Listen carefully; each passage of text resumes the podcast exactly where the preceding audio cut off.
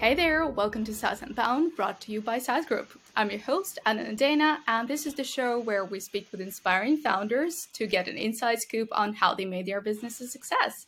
And today with me is Janna Bastow, who's a co founder of ProdPad. ProdPad is a software for product operations and product managers, and we're here today to discuss how she's building it as well um, as how she was growing one of the biggest product communities out there. Mind the product that was acquired earlier last year, right, by Pendo.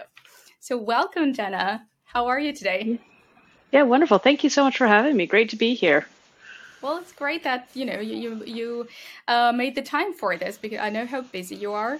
So let's get maybe a little bit into your your background. Why product management? Like, how did you get here? well, I fell into product management. I guess like a lot of other product people. I was a um, uh, an account manager. I dabbled in a bit of tech and design and marketing and bits and pieces like that. Uh, and turns out I was good at both speaking to the customers as well as to the tech people in the company. And so I was given this position as a junior product manager. And I was like, okay, well, that's cool, but what is it?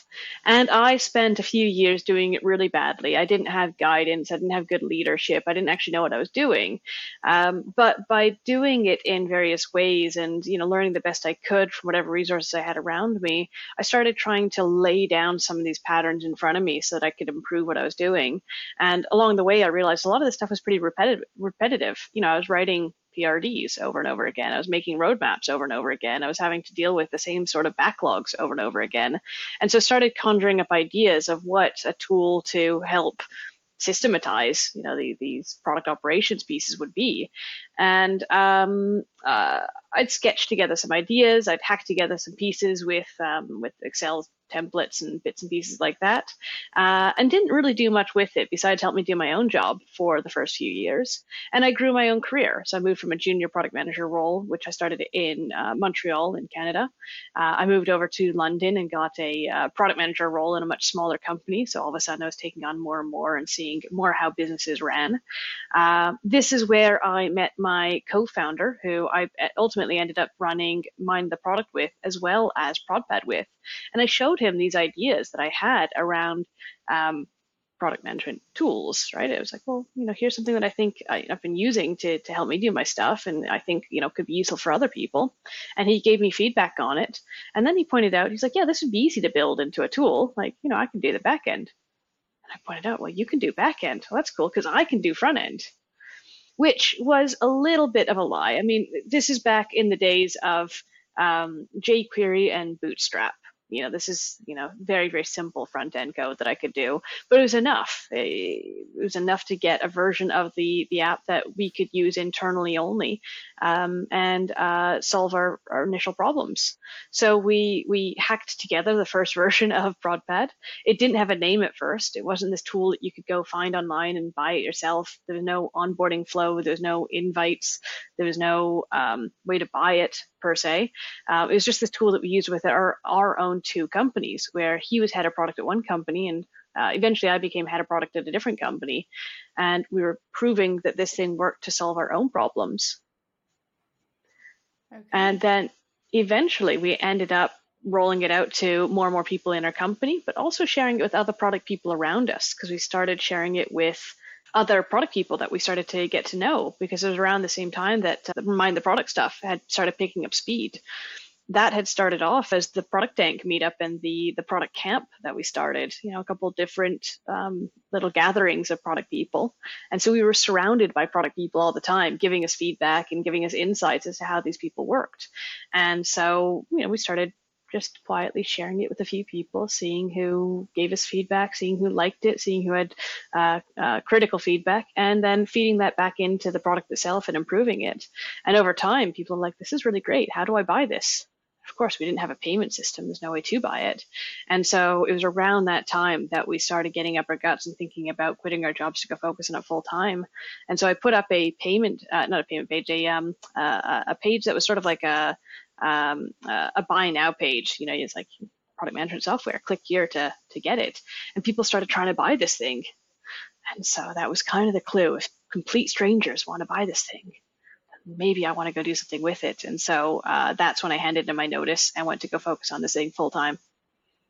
Wow. Well, first of all, uh, you've had a lot on your plate, and that that's very impressive. Everything you're talking about, like I had a full time job, I had a community, I had a camp, I had uh, meetups, everything. So that that's really yeah. cool.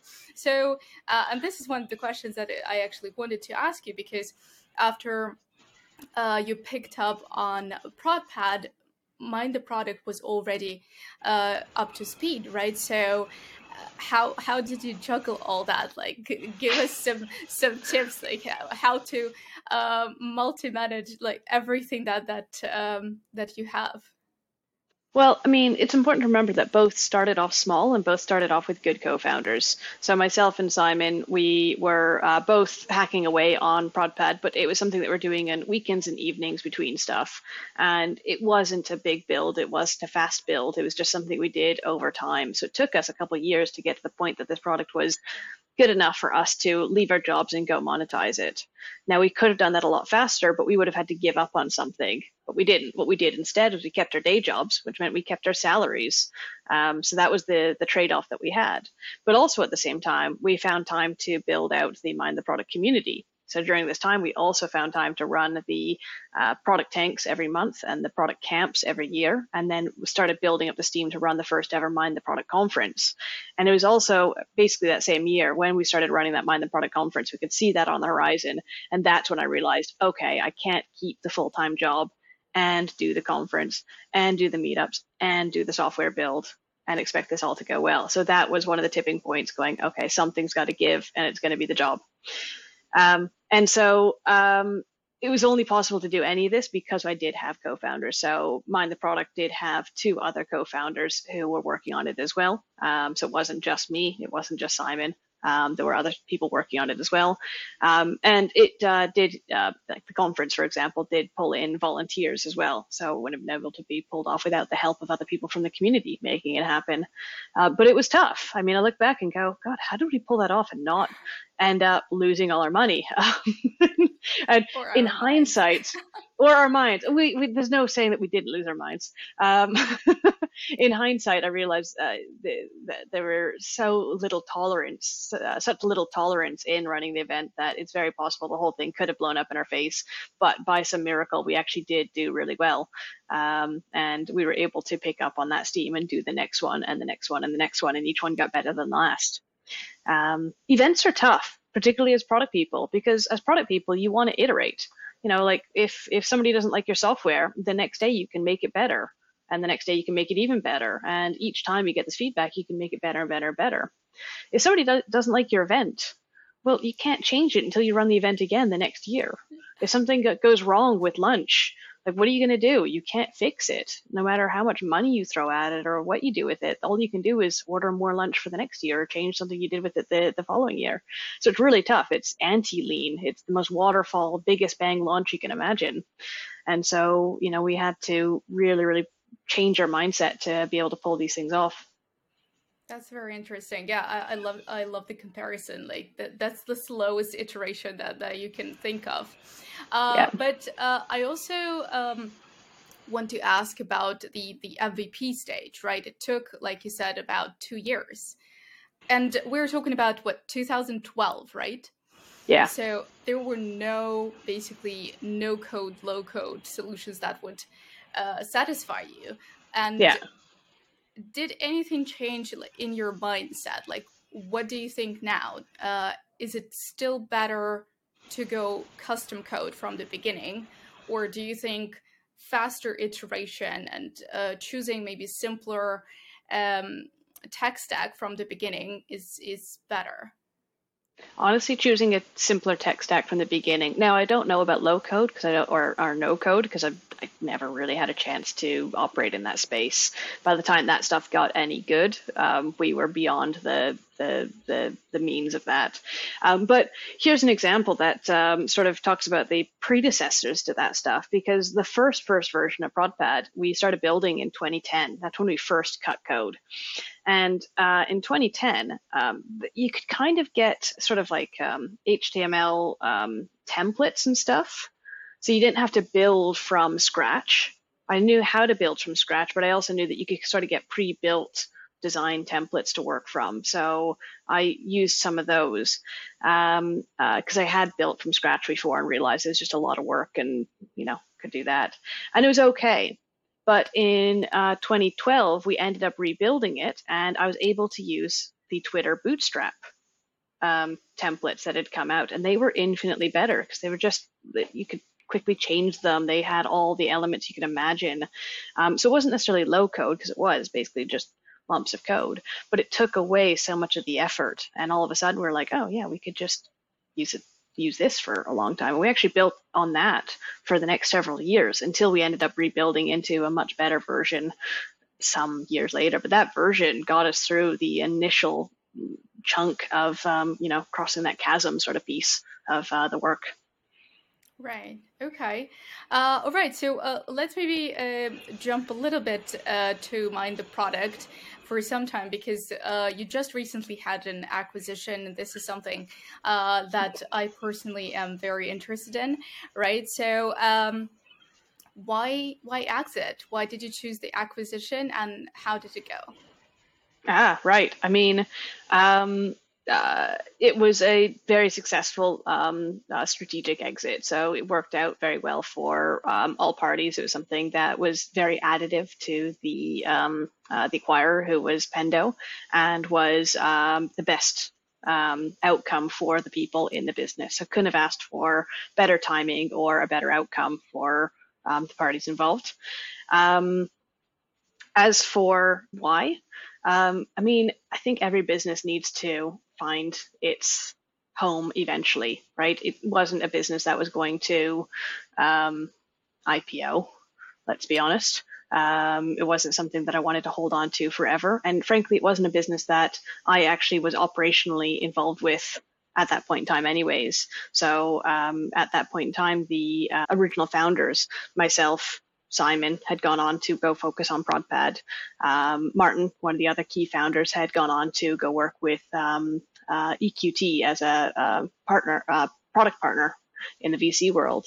Um, and so it's time to give Mind the Product the space to go grow up um, and give it a, uh, a chance to become something bigger than what we originally created for itself. So it had its 10 year run as its original, very grassroots thing that was started by the original group, um, but now it's being given space and um, financial backing from its new owner to go do so much more. And uh, I'm not sure if you saw this, but um, you know one of the things that happened when the um, pandemic landed, in order for Mind the Product to frankly survive through the pandemic because it couldn't run events, um, was that it put up a paywall and a, and a, and a premium level of sponsorship so that it could make enough money to keep going, uh, which was essential to make things work.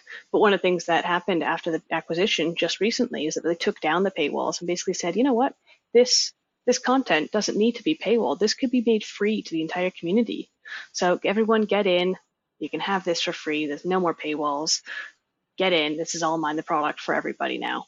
And so it's really great to be able to see that be possible again. Right. Yeah, that that sounds amazing, especially especially for you to see how it lives on um, your legacy. So, uh, what about ProdPad? Is hmm. it the product that goes to IPO, or um, do you see it getting a new home maybe in the nearest future or in ten years' time? Yeah, I mean, one of the goals that I've had for uh, ProdPad is I want to build a company that in 20 years' time people who work there look back and say that they were proud of the company that they worked for. They look at the time that they spent and say, yeah, we were doing something that was important. And while we were there, we learned and we developed as people and we were proud of the time that we spent because there's so much going on in the world out there. And there is um, uh, so many other things you could do with your time. And so we don't want people to think, oh God, I worked for a company that was, you know, actively making this place worse, or I was working for a company that made me feel terrible. So ultimately, I want to create a space that um, uh, is uh, a great place to work. Now, as to where that leads us, um, I am not building for a giant IPO. We're not building for the VCs Um, this is actually by design. We're, we're completely bootstrapped business. We're building so that we can run the type of business that we want to build. So we're completely customer funded. I mean, all of our money has come from our um, customers to date. Our first ever paying customer is still with us today, 10 years now. Um, we just celebrated that um, this last week, actually, because um, we launched it. Yeah, we launched it in uh, January 2023, and we got our first paying customer within the month. Um, and so, um, sorry, not 2023, 2013. Now we're 2023. Yeah. Um, and so uh, we're just been keeping that going forwards. Now, of course, the world may change. That may change, but um, you know, we've never been the type to sort of say, "Yeah, let's take this great company that we have and let's bet that we can, you know, triple it, triple it, triple it, double it, double it, and you know, make it rocket this way." Or if we don't do it, we lose the whole thing. You know, it's like betting it all on red. I don't really see that being a, a, a, a a pleasing outcome. Not really exactly the direction that I'd want to take it because we've got a really good thing here that's um, you know creating a great home for the uh, 20 odd people that we've got working here right now. Okay, that's that's something that I keep hearing uh, from um, from the guests on the podcast, uh, from other founders, that it's not about skyrocketing growth, hyper growth, and uh, generational wealth uh, exits. It's about creating a lifestyle for the founders and for the team that is comfortable and that they're proud of. And yeah. uh, I, I think it's a beautiful approach. All right, so uh, we fast forwarded a little bit from 2013 to uh, 2023. So, uh, what was the biggest change, uh, maybe for, for the business, uh, or maybe for you as a founder? Maybe something that you didn't estimate, or something that completely changed your mindset? Mm, I mean, the pandemic landing was uh, definitely a big one. Um, I mean, I ran two businesses at that point in time, um, one of which uh, was an events business, which, I mean, didn't shut down, but its main source of income was absolutely cut at the knees. Um, and I watched that uh, have to pivot instantly and have to recover itself and pick itself back up. That was a really tough time to um, uh, to go through. At the same time, I watched another business that I have um, pick up tailwinds because it was a you know online collaboration software. All of a sudden, you know, anybody who's using whiteboards and, and that sort of thing couldn't use their whiteboards anymore, and they needed tools like ProdPad.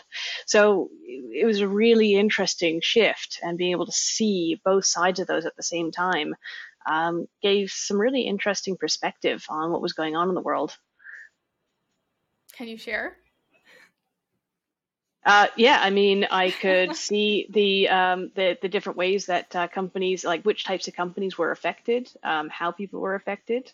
Um, I mean, more than anything, um, the direct impact on ProdPad was how tough tough it was to um, uh, have everybody stay at home. We were a team that was a remote first, but still had a really good in person um, uh, vibe to it. Like people would be in the office, people love to get together for our offsites and that sort of thing. And going those years without it was really, really tough. And I could sense that from lots of others as well. All right. Okay, let, let's talk about your team then. So you said it's about 20 people, right?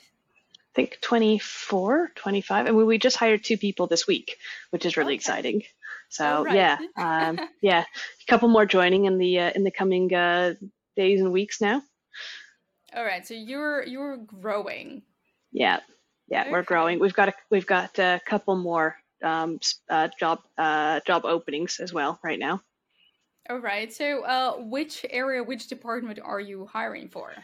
So we're uh, we've been hiring in the um, uh, yeah we're currently hiring in the customer success and sales types of spaces, um, a content writer, um, and we've just hired a um, head of engineering as well.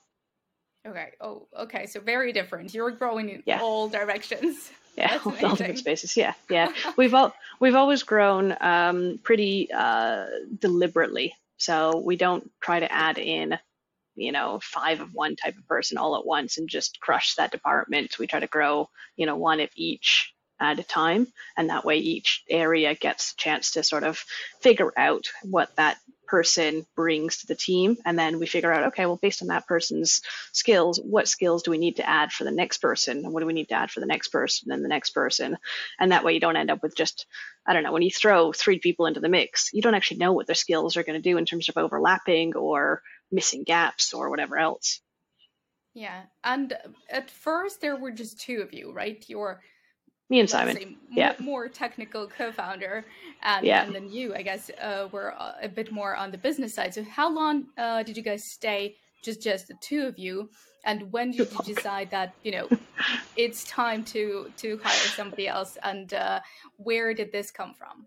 Yeah, in hindsight, too long. Um, it was just the two of us for uh, I guess you could say, from uh, 2012 when we actually formed the company. Um, but we'd been working, we'd been hacking away on it and keeping our day jobs for two years by that point in time, anyways.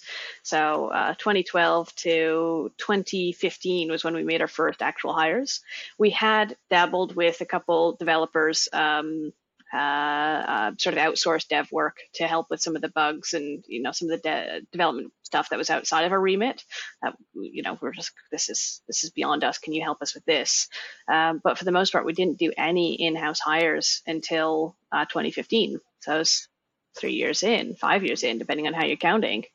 Um, and then at that time, we started growing, but we we're still only five, six, seven people um, in 2017. 2018. Um, and then it grew from there because we saw an explosion of growth in our customers. And so we saw a growth, uh, an explosion of growth in our team and we hit 15, 16 people. Um, and we've, uh, we've grown from there. That, that's pretty rapid growth, right? So what changed for you personally as for the founder? How did you adjust to this growth? How did you uh, change your role maybe? Yeah, I mean, um, I learned to delegate. Um, before I used to be the type of person to just get in and try to do everything myself. One of the big things that I've learned to do as I've matured as a leader is learning to trust people and just say, you know what, here's the bounds of what I need to be, what I what I expect to see done. Um, here's the problem that I want to see solved. Um, here's an example of how I've tried to solve it in the past, but you're the expert, so you go solve it. You actually know how to solve these problems better than I do. Go and um, let people go and solve problems. Uh, and so that's allowed us to do so much more.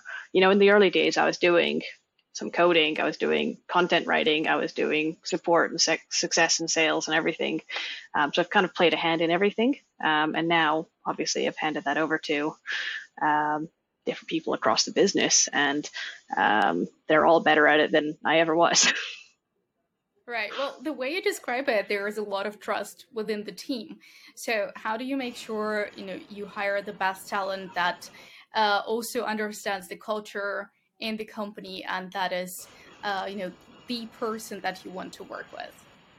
Yeah, I mean, hire slowly and deliberately. Um, so, you know, we still have a multi-stage hiring process that involves um, us screening them and a deep dive into their CV, um, a challenge that uh, they can take home and do in their own time. But we pay for their time on that, so we don't like to waste anybody's time on on their their interview process.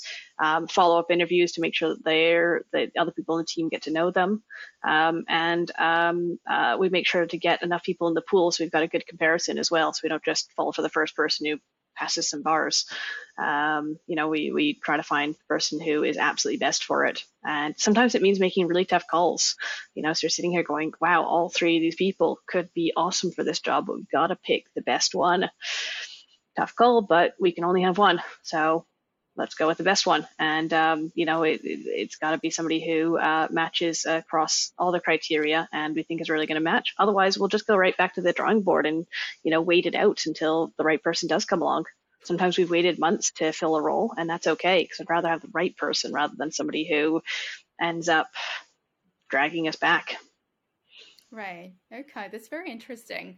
Uh, how you um, how you support your own culture and how you make sure that you know only only the right people um, come come on board. So uh, let's talk about customer acquisition now. Uh, at first, uh, as I would guess, your first customers would get would uh, be getting from mind the product from the community, right? So how did this change, especially since uh, mind the product was acquired?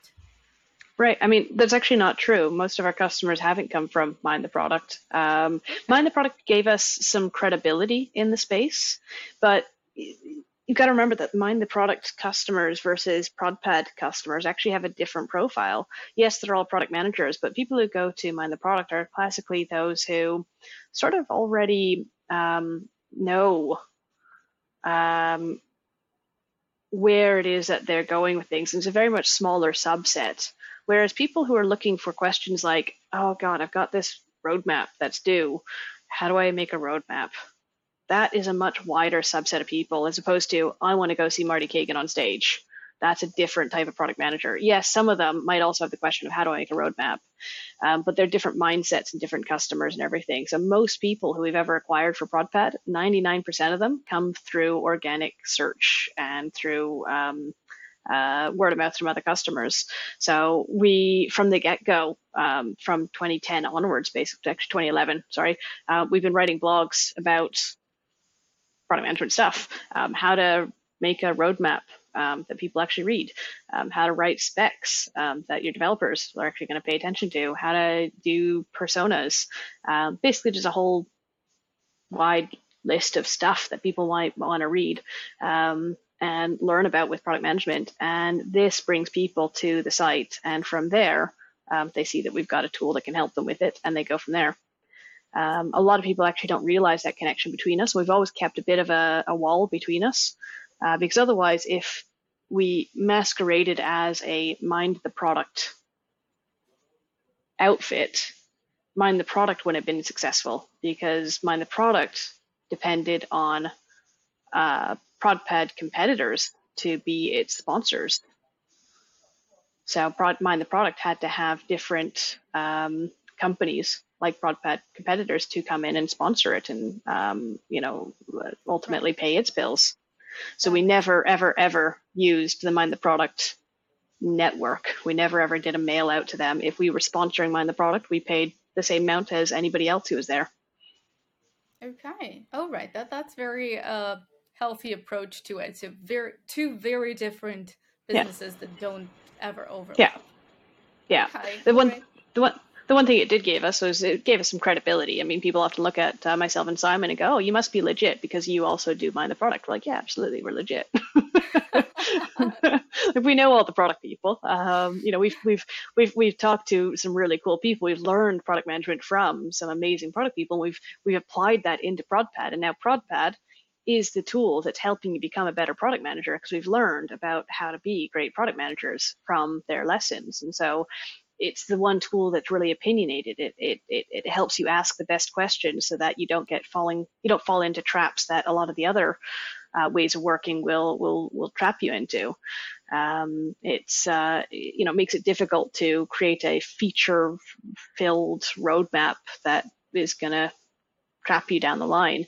It makes you think about outcomes first. It makes you think about whether you're solving the right problems, uh, which is exactly what product managers should be thinking about when they're doing the stuff. But um, you know, a lot of other ways of working don't really carve out that space for it. Okay, so once once you got your legit badge, uh, how much more um, customers affected the um, the the roadmap of ProdPad. So how how did you um, introduce the new features? Like, did did customers ask you for something, or you just worked on it? Maybe did some competitor research and knew what to build next. Yes, the first two years, like the two years when it was just myself and Simon, um, not quitting our day jobs, 2010 to 2012, we did it all wrong because we just built a tool that helped us solve our own problems. And we didn't get out there and talk to enough customers at all because we didn't have any. Um, we didn't have the guts to go out there and just talk to random people because we were still kind of junior in our mindset.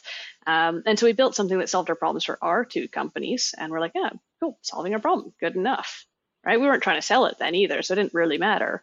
And so we built a version of ProdPad which wasn't really sellable. And we discovered this as soon as we tried to sell it, and we started hitting walls. Um, and uh, it was as we started trying to sell it that uh, people came back to us and say, you know, love the roadmap, but I wish it could do this. And they wanted the ability to take the, at that point in time, was a Gantt chart roadmap. They wanted the ability to take the, the, the things on the roadmap and drag them forward by a month And had we just listened to the, the customers, we would have just had like a multi-select drag and drop, move everything over by a month.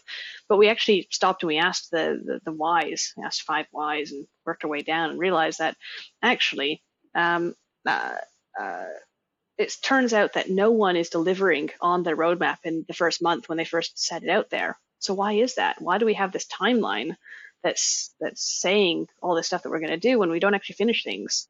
No one's finishing the roadmap. So what would it look like if we had a roadmap that didn't have that timeline, but actually just sort of had buckets around what's happening now and what's happening next and what's happening later? And that's where that now, next, later roadmap concept came in.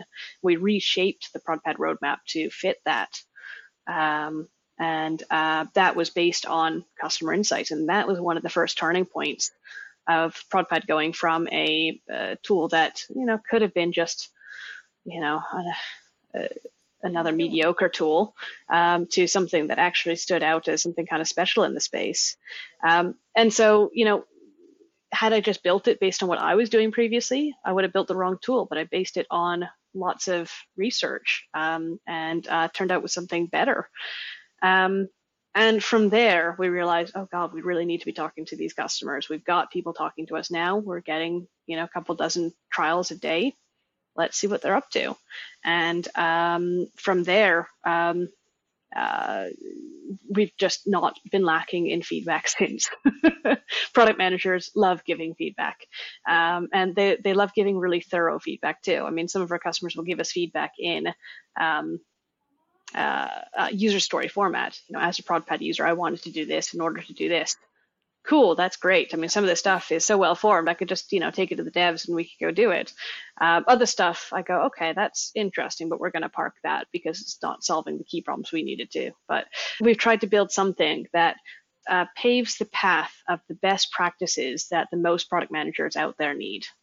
And so that often means that we move slowly and deliberately with the changes we do. So instead of just taking a feature that somebody's asked for today and just going like, yeah, sure, we'll just add that in and ending up with dozens and dozens of features and flags and configurations and all this sort of stuff, we sort of go, okay, that's maybe one thing, but maybe that's just a trend or a thing that somebody's come up with today. Let's see if enough people come up with this. And enough people come up with it, we go, yeah, actually, that's a good point. And so we've built in lots and lots of functionality um, based on what we're seeing people actually need. Um, but even today, ProdPad is a much simpler, much more streamlined tool compared to a lot of the competitors out there. And that's one of its um, strengths is that it's easy to configure. It's easy to get set up with. It's not overwhelming. There's not a million things to change or configure, but it does ask the best questions. It does give you the best path to go down as opposed to any path. You know, it's not like a spreadsheet where you can just go do anything with it. It, it makes sure that you're asking the right things. Yeah. Oh, okay. So uh, this is another trend that, that I keep seeing. Uh, people tend to focus on simpler products. Like the, it doesn't have to be all the bells and whistles in one place. It, it actually overwhelms. Uh, and I, I see that I, I started choosing my products, the products I use uh, for my job, uh, just following the, the same logic. So uh, I really, I really like how you approach it. Okay, so um, what about uh, this roadmap that you're talking about? Did you apply back? So did you also start uh, doing now? Um, sorry. Now, next, later. Next and later, yes. Yeah, absolutely. So we use ProdPad for ProdPad. So we've got a now, next, later roadmap um, that represents the product work that uh, we expect is on the horizon, that, that represents our product strategy. Uh, we have ideas about our ideas. We have customer feedback about our customer feedback. It's all very meta in there, uh, but um, you know helps us make sure that we are understanding how people are using it, as well as you know talking to our customers. All right. So uh, one more question is, uh, what challenges, what or what other challenges did you or ProdPad uh, faced when you started scaling? Yeah, such a good question. I mean, I, the early days, I didn't realize how easy they were. I mean, at the time, they seemed tough. Um, they always had their own challenges. But um, what I didn't realize was how uh, forgiving your earliest customers are and how easy it is to build for that, that um, first cohort who's coming through, that first year or so of customers. Because when you're building for that first early cohort, they're so much more forgiving. They're willing to put up with your beta junk product. Uh, they're willing to give you feedback. They're really excited to see this new entrant into the market because we were just creating a market. You're also just building for one cohort. So you're only having to really worry about people who had only just joined your product at that point in time right? They've only been using it for about a, you know, a week or a month or a few months or something like that. But over time, what you realize is, you know, after a year, you're supporting people who've been using it for a year, so they're becoming more advanced. But you're also still supporting people who have just explored your product for the first time. They're just getting in there and they've been using it for five minutes or five days. Um, and then after, you know, five years, you're supporting people who've been using it for five years, as well as people who've been using it for five minutes, as well as people who've been using it for five months. You've got to think about these different cohorts. And after 10 years, you're supporting people who've been using it for 10 years. These are super advanced users whose needs have changed. They become increasingly um, complex. They're power users and they're super advocates as well. Like, as I said, our first ever paying customer is still with us today, both as the original client account um, as well as the the person, the advocate who is there. She's left her job and has taken ProdPad with her now to four different places, which is amazing. Um, but each time she's joined different and larger companies, and each time, you know, she's brought new user needs with her. We've learned from those, but also the type of user who uses it becomes more and more of a power user. They're looking for deeper functionality. So one of the problems with scaling is just making sure that you're keeping up with these different types of users and um, building a product that serves their needs, but also still still allows you to grow with the new customers and not making your onboarding overwhelming for them. All right. So so you don't really stop uh, your users or you don't stop yourself from developing a product uh, from a certain point, right? So if, if you get customers that have bigger operations or, or uh, some different uh, tasks that they, they need to do, you still try to uh, take care of those needs. Yeah, exactly that. So, I mean, an example might be somebody joins up because they've got a, um, a, a, team who gives them lots of ideas and they want to manage those and put them on the roadmap. Cool, right? Pretty basic use case. So they're they're adding ideas. They want to have an add idea function, and that's delightful and easy to use in ProdPad. Well, now they've added 100 ideas. They, they now want to have a good search for that. Cool, okay, that's understandable. But now somebody wants to be able to get like a really good filter and you know be able to really dig down through those ideas. And now they've got a thousand ideas right? This is this is uh, you know 10 years from now.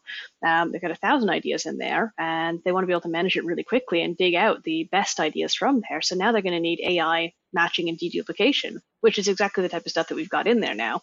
Now if we'd had ai matching and deduplication in there 10 years ago a it would have been ridiculously hard to build because who had that kind of tech, and B would have been you know over the top spec anyways.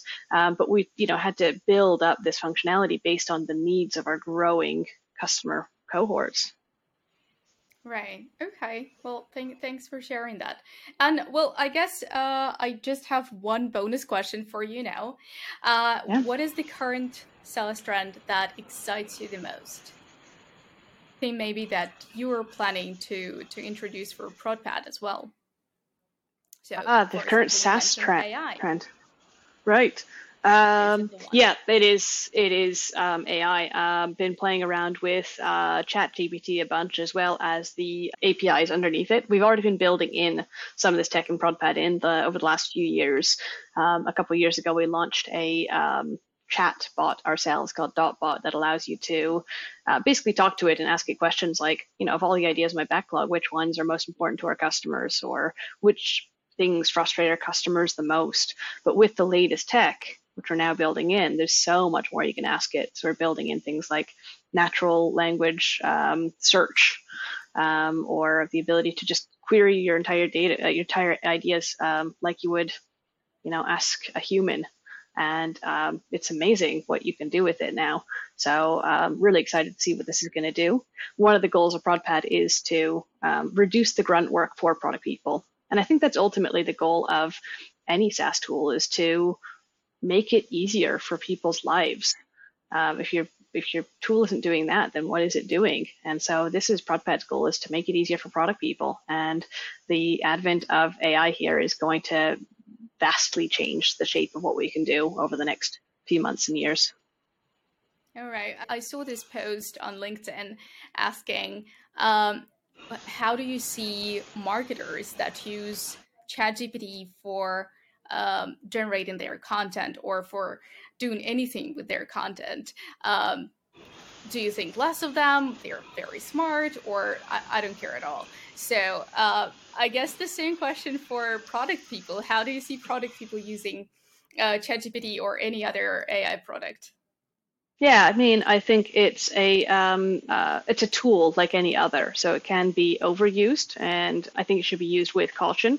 Um, it's not a tool that does your thinking for you, so people need to remember that it's it's not autocomplete, right? But it can help with brainstorming. It can help um, reduce the grunt work. It can help articulate in various ways. Um, and so I think it, it can help in um, a lot of ways if it's used in the right way. Now, I think, I think what's really key is that we're still learning what it's good for. Um, you know, I've been playing around with it and realizing, okay, yeah, here's the bounds of what it's been good for, and here's where it's making stuff up entirely and it's no good at all. Um, and you can see where people have been pushing the limits and going, yeah, I made this post. And like, that's definitely AI written and it's pure junk. Uh, whereas other times, like, actually, it was really helpful in you know, helping to get past this barrier right here, by all means use it. You know, is it any different than the designer using a color picker as opposed to, you know, trying to craft the the the, the exact you know um, uh, color themselves? It's a tool. It's um, uh, it just shouldn't be used um, excessively or in place of actual human thinking. All right. Okay. I, I love it. Well, thank you, Janna. Uh, it's been amazing talking to you. And uh, thanks for telling the story of you, Mind the Product, and ProdPad. And uh, yeah, I hope we can do it again sometime. Absolutely. Hey, thanks so much for having me on here. Really appreciate it. Thank you. All right. Take care.